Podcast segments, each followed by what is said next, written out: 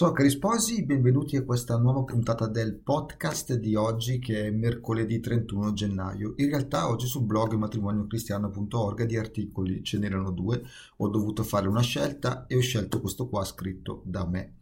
Si intitola Mio marito è geloso di Gesù. Cosa fare? Partiamo col podcast. In un articolo di qualche giorno fa, in realtà più di un articolo negli ultimi giorni, ho scritto dell'importanza di mettere Cristo al primo posto ho ricevuto un commento interessante da parte di una lettrice che vi riporto.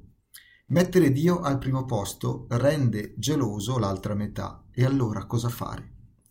Sembra quasi, da quello che scrive questa lettrice, che esista un conflitto tra l'amore verso Dio e l'amore verso il coniuge. Sembra che dedicarsi ad uno significa togliere tempo e qualità all'altro. In realtà non dovrebbe essere così. Probabilmente è la modalità in cui si cerca di trovare il modo e i tempi per curare la relazione con Gesù che va rivista, perché non c'è nessun conflitto tra Gesù e il coniuge, anzi l'amore per l'uno dovrebbe nutrire quello per l'altro.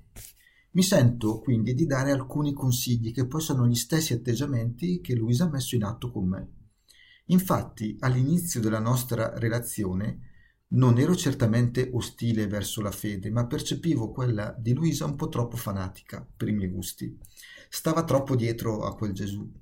Questo è quello che pensavo, salvo poi ricredermi nel tempo. La prima cosa che vi dico è non fate pesare la vostra fede. La fede va vissuta per servire meglio nel matrimonio. Dio vuole essere amato nella persona che vi ha posto accanto, ancor prima che nel tabernacolo. Ricordate che lui è vivo e presente anche nella relazione sponsale e non solo nel tabernacolo. Se iniziate a frequentare quel gruppo di preghiera e poi quel servizio in parrocchia e poi quella lezione divina la sera e non state mai in casa, come potrà vostro marito o vostra moglie amare il vostro Dio? Lo vedrà come una distrazione, come qualcuno che si intromette e toglie tempo a lui o a lei. Faccio due esempi concreti di persone che conosco. Lei raccontava di avere un marito poco credente che non la lasciava libera di vivere la fede. Lei aveva bisogno tutte le sere alle 18.30 di andare a recitare il rosario in chiesa con la comunità. Lui tornava a casa dal lavoro e non la trovava mai. Non c'era pronto nulla da mangiare. Capite che così non si fa un buon servizio neanche a Dio. Questo marito si è sempre più irritato e ha provato sempre più fastidio per la fede della moglie. Che testimonianza ha dato la moglie? Altro caso di due amici, entrambi nel rinnovamento nello spirito. Lui andava al gruppo di preghiera una sera a settimana. Tornava tutto gioioso e con la faccia di quello che vuole annunciare al mondo quanto Dio ci ami. Dio ti ama, Dio ti ama. Lei era invece esaurita dopo una giornata di lavoro e una sera sola a stare dietro a tre figli piccoli. Vedere quella faccia del marito sorridente e gioiosa le provocava istinti omicidi. E finivano immancabilmente per litigare.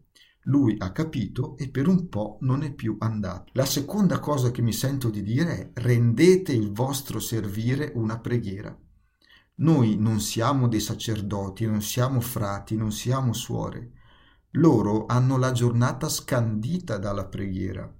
I sacerdoti un po' meno hanno un casino di cose da fare in realtà. E dagli impegni pastorali. Noi non possiamo pensare di vivere la fede allo stesso modo loro. Ci viene incontro, per fare capire questo, la testimonianza di Chiara Corbella. Qualcuno ha dubbi sulla santità di questa moglie e mamma? Credo proprio di no. Ecco cosa possiamo imparare da lei. Vi riporto alcune righe tratte dal libro Siamo nati e non moriremo mai più. Le giornate volavano via senza riuscire a pregare molto. In generale sembrava di combinare poco.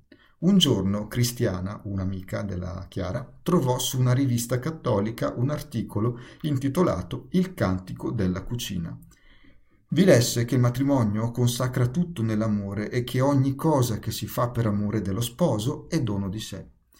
Più importante di mille preghiere. Pulisco per terra il ringraziamento di, rifaccio il letto in offerta per questa situazione e cose così. Lo girò immediatamente a Chiara, a cui piacque molto. Da quel giorno occuparsi della casa diventò preghiera. Incredibilmente questo tipo di preghiera funzionava.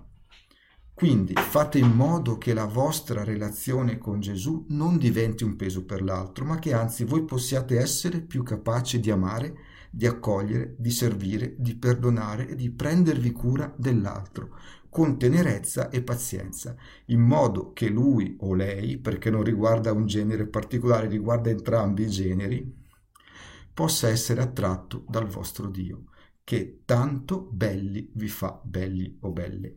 Per me è stato così, ho voluto conoscere il Dio di Luisa per essere capace di amare come lei è stata capace di fare con me. E anche oggi abbiamo finito, cari sposi, ci vediamo al prossimo podcast.